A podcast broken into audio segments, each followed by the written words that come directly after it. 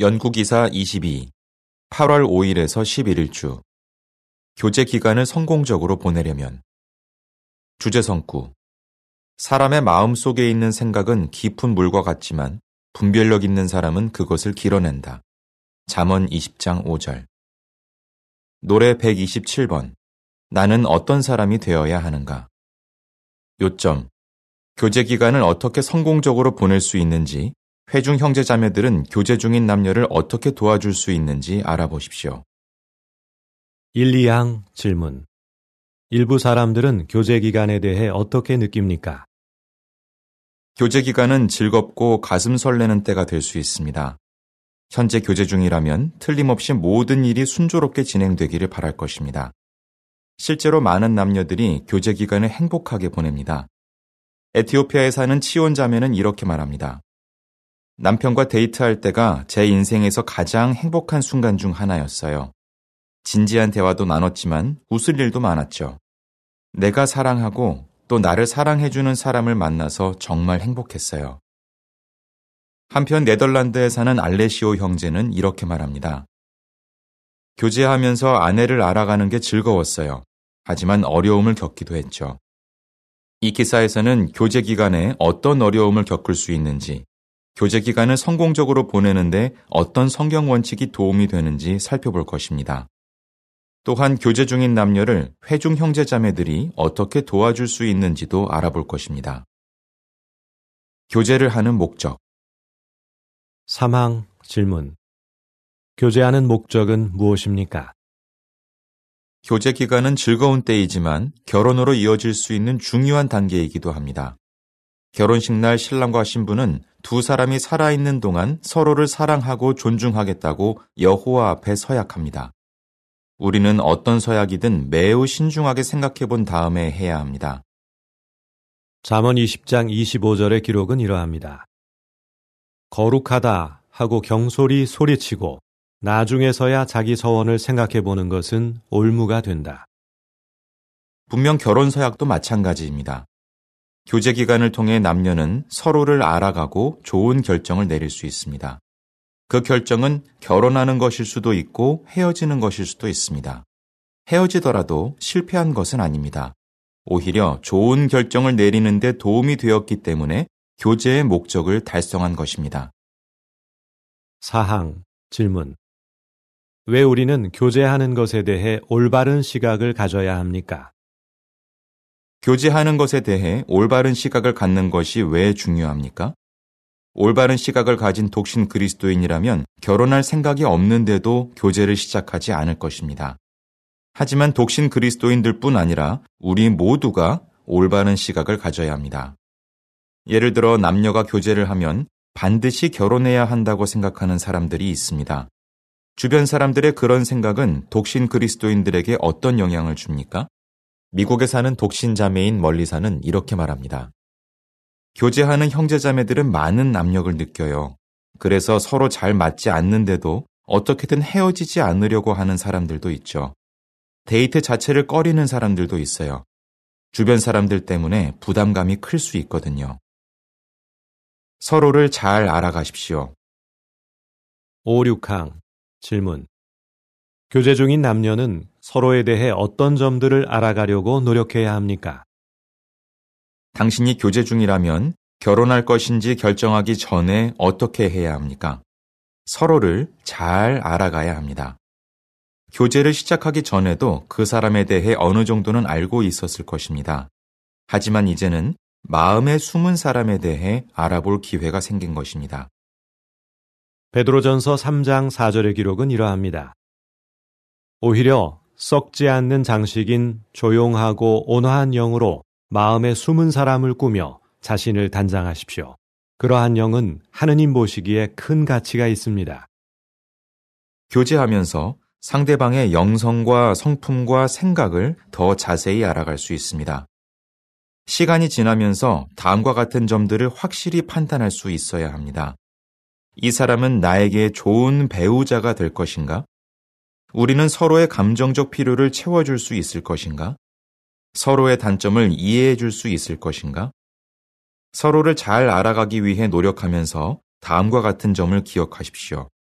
서로 얼마나 잘 맞는지 판단할 때 가장 중요한 점은 두 사람의 공통점이 얼마나 많은지가 아니라 서로의 차이점에 얼마나 잘 적응할 수 있는가 하는 것입니다.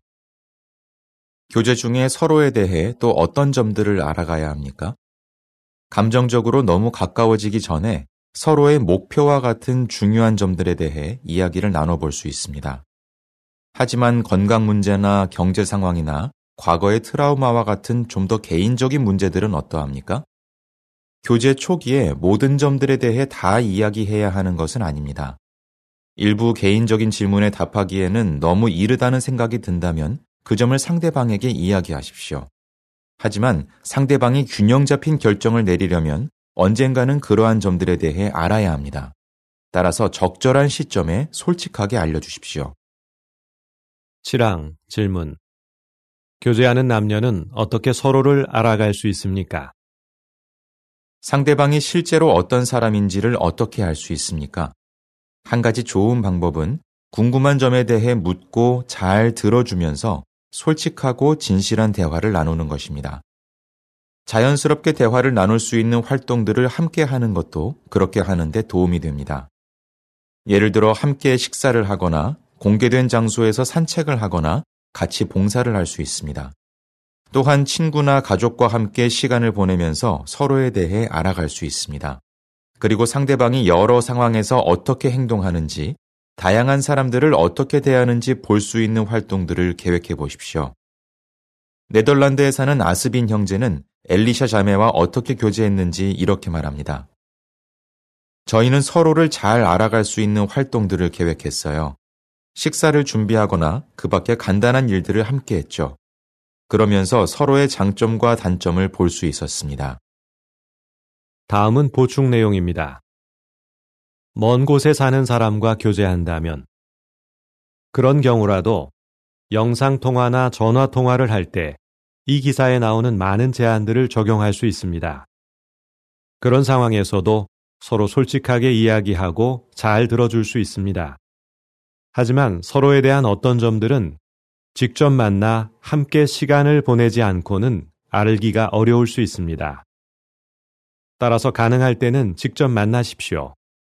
그 밖에도 생각해 보아야 할 점들이 더 있는데 그 중에는 다음과 같은 점들이 있습니다. 나는 필요하다면 상대방이 사는 곳으로 이사해 그곳의 문화나 언어에 적응할 마음이 있으며 그렇게 할 여건이 되는가?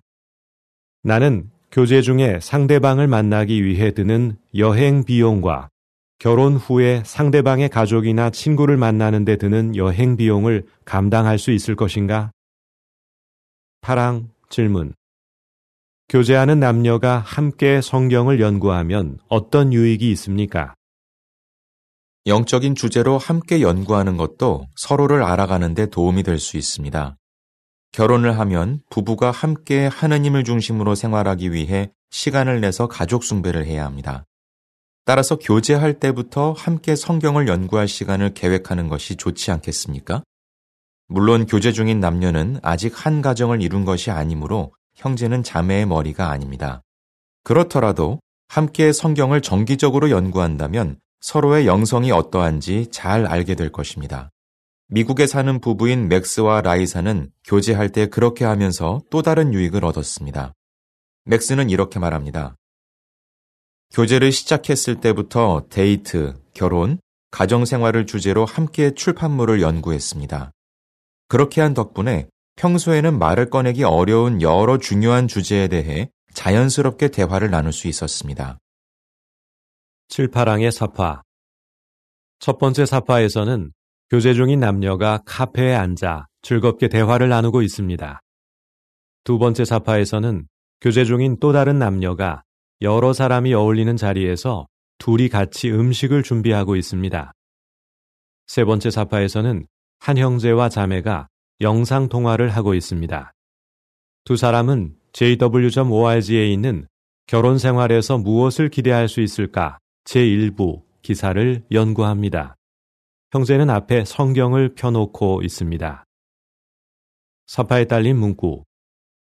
자연스럽게 대화를 나눌 수 있는 활동들을 함께 하면 서로를 더 잘 알아갈 수 있습니다. 생각해 보아야 할 다른 점들. 구항 질문.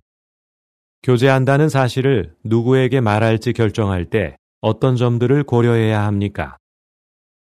교제한다는 사실을 누구에게 말해야 합니까? 그것은 두 사람이 함께 결정할 문제입니다.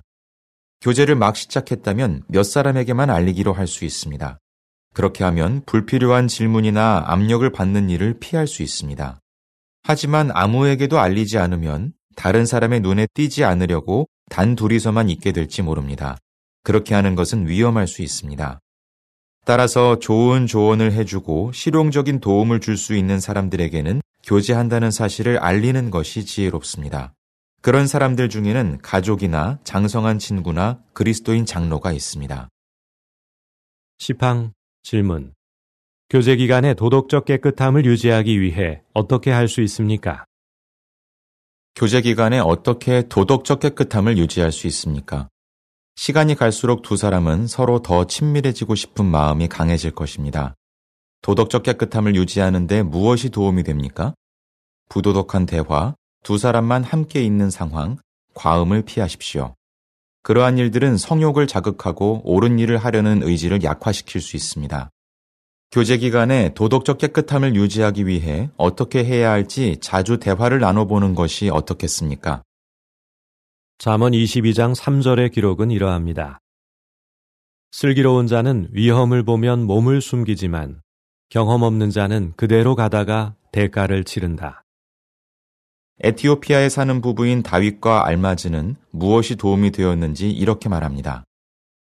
저희는 사람들이 많은 곳이나 친구들이 함께한 자리에서 시간을 보냈습니다. 차 안이나 집에서 결코 단둘이 있지 않았죠. 그렇게 한 덕분에 유혹이 될 만한 상황을 피할 수 있었어요. 11항 질문 교제 중인 남녀가 애정 표현을 어느 정도로 할지 정할 때 어떤 점들을 고려해야 합니까?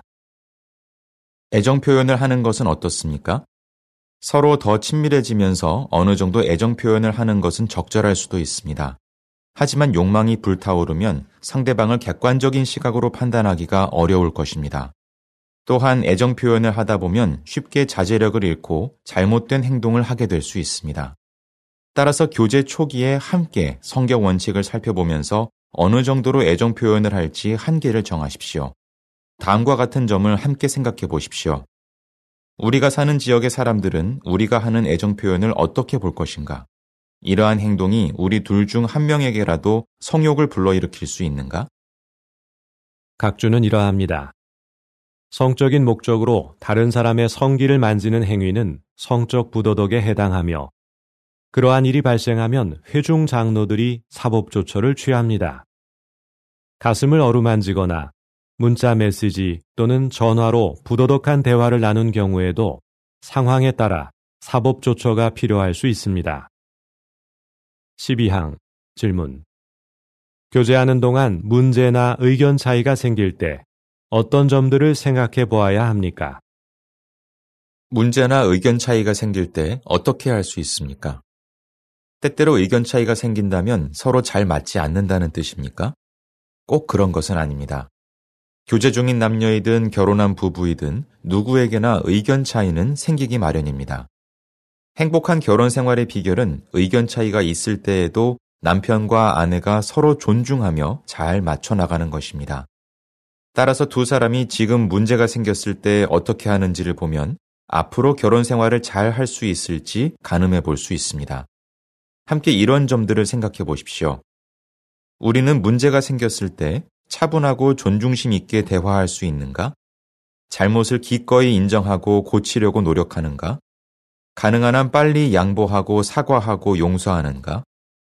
하지만 교제하는 동안 의견 차이나 말다툼이 끊이지 않는다면 결혼한 후에도 아마 상황은 비슷할 것입니다. 상대방이 자신과 잘 맞지 않는다는 것을 알게 된다면 헤어지는 것이 두 사람 모두에게 가장 좋은 결정일 것입니다.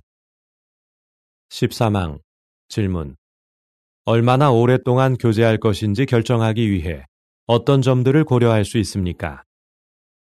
얼마나 오랫동안 교제해야 합니까? 성급하게 결정하면 대개 결과가 좋지 않습니다. 따라서 서로를 잘 알 수 있을 만큼 충분한 기간 교제해야 합니다. 하지만 필요 이상으로 오래 교제해서는 안 됩니다. 성경에서도 기대하는 것이 늦추어지면 마음이 병든다고 알려줍니다. 잠언 13장 12절. 또한 교제 기간이 길어질수록 성적 유혹을 물리치기가 더 힘들어질 수 있습니다. 생각해 보아야 할 중요한 점은 교제 기간이 얼마나 되었는지가 아니라 바로 다음과 같은 점입니다. 결정을 내리기 위해 상대방에 대해 더 알아야 할 것이 있는가? 교제 중인 남녀를 어떻게 도와줄 수 있습니까? 14항 질문. 교제 중인 남녀를 어떤 실제적인 방법으로 도와줄 수 있습니까? 교제 중인 남녀를 알고 있다면 어떻게 그들을 도와줄 수 있습니까? 식사나 가족 숭배나 여가 활동을 함께 하자고 초대할 수 있습니다. 그러한 기회에 그들은 서로를 더 잘 알아갈 수 있을 것입니다. 그런가 하면 두 사람이 데이트를 할 때 같이 가주거나 교통편을 제공할 수 있을 것입니다. 또는 집으로 초대해서 그들이 개인적인 대화를 나눌 자리를 마련해 줄 수 있습니다. 앞에서 언급한 엘리샤와 아스빈도 형제자매들에게서 받은 도움을 감사하게 생각합니다. 엘리샤는 이렇게 말합니다. 어떤 형제자매들은 저희가 단둘이 있지 않으면서 함께 시간을 보낼 장소가 필요할 때 자기네 집에 오라고 말해줬어요. 정말 고마웠죠. 데이트할 때 같이 있어 달라는 부탁을 받는다면 두 사람을 도와줄 소중한 기회로 생각할 수 있습니다. 보이지 않는 곳에 두 사람만 단둘이 있게 두지 않으면서도 필요할 때는 둘이서 따로 이야기할 수 있도록 배려해 주십시오. 15항 질문 교제하는 남녀를 또 어떤 방법으로 도와줄 수 있습니까? 또한 우리는 말을 조심함으로 교제하는 남녀를 도와줄 수 있습니다. 어떤 경우에는 하고 싶은 말이 있어도 참아야 할 수 있습니다. 잠언 12장 18절의 기록은 이러합니다. 생각 없이 하는 말은 칼로 찌르는 것과 같지만 지혜로운 자의 혀는 아픔을 낫게 한다. 예를 들어 우리는 어떤 남녀가 교제를 시작했다는 사실을 다른 사람들에게 알리고 싶을지 모르지만 당사자들은 자신들이 직접 그 소식을 알리기 원할 수 있습니다. 우리는 그들의 개인적인 일들에 대해 이야기하고 다니거나 비난해서는 안 됩니다. 또한 두 사람이 반드시 결혼해야 한다는 압력을 주는 듯한 말이나 질문도 해서는 안 됩니다. 엘리즈 자매와 그의 남편은 교제하던 때를 떠올리며 이렇게 말합니다. 저희 둘이 아직 구체적으로 결혼에 대해 이야기하지 않았는데 누가 저희의 결혼 계획에 대해 물어보면 정말 난처했어요. 14, 15항의 사파. 교제 중인 남녀가 여러 사람이 어울리는 자리에서 둘이 따로 앉아 대화를 나누고 있습니다. 사파에 딸린 문구. 우리는 교제 중인 남녀를 실제적인 방법으로 도와줄 수 있습니다. 16항 질문. 교제하던 남녀가 헤어지면 우리는 어떻게 해야 합니까? 교제하던 남녀가 헤어지기로 한 경우라면 어떠합니까? 그들이 왜 헤어졌는지 캐묻거나 어느 한쪽 편을 들어서는 안 됩니다. 레아 자매는 이렇게 말합니다. 제가 왜 헤어졌는지에 대해 이런저런 소문이 도는 걸 들었어요. 큰 상처를 받았죠. 앞에서 말한 것처럼 헤어졌다고 해서 꼭 실패한 것은 아닙니다. 오히려 좋은 결정을 내리는데 도움이 되었기 때문에 교제의 목적을 달성한 것일 수 있습니다. 하지만 헤어진 사람들은 마음이 정말 아프고 외로울 수 있습니다. 따라서 그들을 어떻게 도와줄 수 있을지 생각해 보십시오. 17항 질문 현재 교제 중이라면 계속 어떻게 하기 위해 노력해야 합니까? 지금까지 살펴본 것처럼 교제 기간에는 여러 가지 어려움이 있을 수 있지만 분명 그 기간을 즐겁게 보낼 수 있습니다. 제시카 자매는 이렇게 말합니다. 솔직히 말해서 교제할 때 정말 많은 시간과 힘을 들여야 했어요. 하지만 그렇게 할 만한 충분한 가치가 있었다고 100% 확신해요.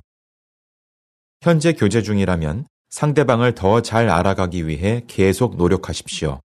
그렇게 한다면 두 사람 모두 지혜로운 결정을 내리는데 도움이 되는 성공적인 교제 기간을 보낼 수 있을 것입니다. 어떻게 대답하시겠습니까? 교제를 하는 목적은 무엇입니까? 교제하는 남녀는 어떻게 서로를 더 잘 알아갈 수 있습니까? 회중 형제자매들은 교제하는 남녀를 어떻게 도와줄 수 있습니까? 노래 49번 여호와의 마음을 기쁘게 하리 기사를 마칩니다.